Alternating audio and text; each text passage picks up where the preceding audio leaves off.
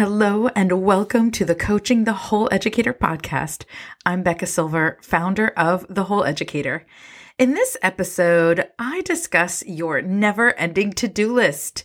Stay tuned to find out why you struggle to get through the list each day. I will also share a downloadable concrete tool that will help you manage the tasks and very specific action steps you can take immediately. Welcome to Coaching the Whole Educator, the podcast that helps instructional coaches, teacher leaders, and school leaders. I'm Becca, former educator and school coach turned transformational coach of coaches. I'm on a mission to help you improve your educators' effectiveness and resilience, especially the ones who need it most. Each week, we'll cover quick tips, strategies, and coaching mindsets so that you can be on top of your coaching game. Are you ready? Let's dive in. And now, a word from our sponsor. Do you think the trust tank on your campus is running a little low? If your answer is yes, Sibme and the whole educator both understand that building trust between coaches and teachers can be tricky. So we got together to help listeners develop their skill set with a toolkit that will help you on your journey to grow trust and impact this school year. As a special offer for listeners of Coaching the Whole Educator, Sibme is giving away an opportunity to use a Sibme coaching package for free for the remainder of the school year. Go to sibme.com front slash TWE to learn more. Claim your free coaching package and start filling the trust tank today. That's S-I-B-M-E dot com forward slash T-W-E or click the link in the show notes. I've been working with the leadership team in South Florida for almost two years, and something I noticed recently was that they were very receptive to my coaching around shifting the school culture, but there was resistance to following through on the tasks. They were overwhelmed with their job responsibilities as well as dealing with fires that came up on a daily basis, sometimes on an hourly basis. The whole team seemed to be at the mercy of whatever came up that day, and they felt in little control of their time and didn't feel like they were able to be intentional with the difference they wanted to make. Let's talk about time management mindsets. Instructional coaches and school leaders are some of the busiest people in the school building, and they are allotted the same 24 hours in a day as everyone else. Numerous cognitive biases make it difficult for us to effectively and efficiently manage our time. When we are feeling optimistic, we can operate under the projection bias and take on large responsibilities because we mistakenly believe that we will remain that way in that present state in the future. Similarly, because we overestimate our efficiency, we may attempt to complete a task that is above our capacity due to the optimism bias.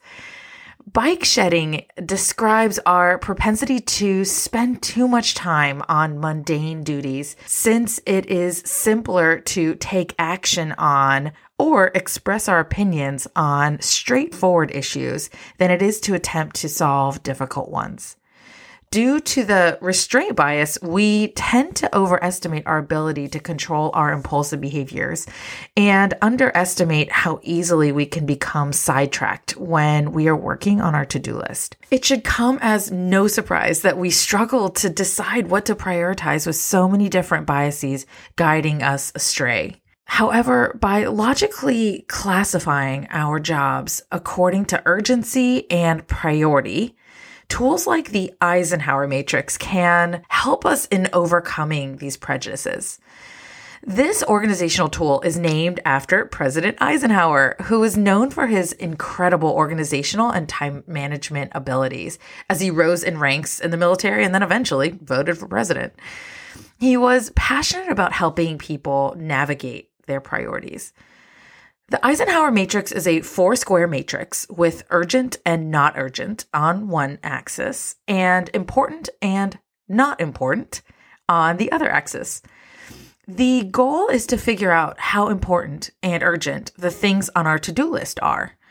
For those of you who are like me and are incredibly visual, feel free to download the matrix in the show notes. It is also editable. So let's talk about how to use the matrix. The first step is to really reflect on all of our tasks we do each day. Which ones are both urgent and important? Which are urgent and not necessarily important? What about those tasks that are important but aren't urgent? And then those tasks that are neither urgent or important. Once you've categorized all of your tasks by the levels of importance and urgency, the next question would naturally be what do I do with this information? Each box, or in other words, category, has an action associated with it. Let's talk about the tasks that are both urgent and important. These are the tasks with clear deadlines, and there are significant consequences if it's not completed in a timely manner. These are tasks you want to prioritize doing yourself. Now let's look at those actions that are important but not that urgent. These are tasks with no set deadline, but that bring you closer to your long term goals. Here, you want to decide when to schedule them. Okay, let's look at the tasks that are neither urgent nor important. These are tasks that distract you from your intentions each day and don't really add any measurable value. You want to actually eliminate these items on your to do list altogether. Now, let's talk about the tasks that are urgent but not important. These are tasks that need to get done, but don't need your expertise in order to be completed. For them, you want to delegate them. Now, when I was working with my South Florida school, I was guiding them in which tasks they needed to delegate. And there was quite a bit of pushback because they were concerned about delegating tasks that needed to be done and they weren't sure who to delegate them to and how to delegate them in general. So I wanted to give you some tips for how to delegate those tasks. First, you want to give the person you are delegating these tasks to the entire assignment to do whenever possible. Allow them to own it themselves. You want to make sure that they understand how it relates to the greater picture. And then you also want to ensure that they are clear on what you want them to do. If you can, show them what it should look like and be like once it is finished. Also, make it clear when it has to be completed. Establish in advance how you'll know if it's been done effectively. And finally, plan ahead how you will express gratitude for their completion. So now that you've learned how to categorize the tasks on your to do list and the appropriate actions for those tasks, I want to share one more mental phenomenon that impacts all humans. Throughout each day, from the moment we wake up, we are making decisions. They range from the mundane decision of what to wear that day or which app to open when you pick up your phone to very important decisions that impact those that you coach and lead.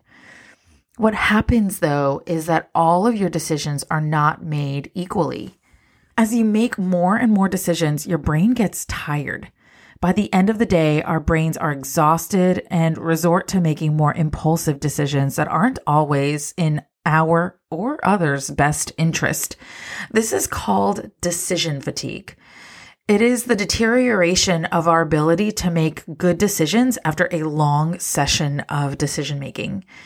I like to think of this like your cell phone battery that is fully charged after it's been plugged in. And as you use it throughout the day, gets more and more drained. There's a real impact to decision fatigue. You become more impulsive, fall back to easy decisions, avoid making a decision in general, and can experience trouble making decisions. You want to be responsible about how you attack your to do list instead of spending each day in overwhelm and leaving work feeling like you didn't get enough done. Try the Eisenhower matrix, see how it works. Send us a quick email. let us know how it's going. What questions do you have about managing your to do list? This is really important to our effectiveness as coaches and leaders. If you're interested in working with the whole educator to improve your time management and school culture, reach out to us. We'll share our contact information in the show notes. And until next time, just remember don't treat people the way you want to be treated, treat them how they want to be treated. Take care.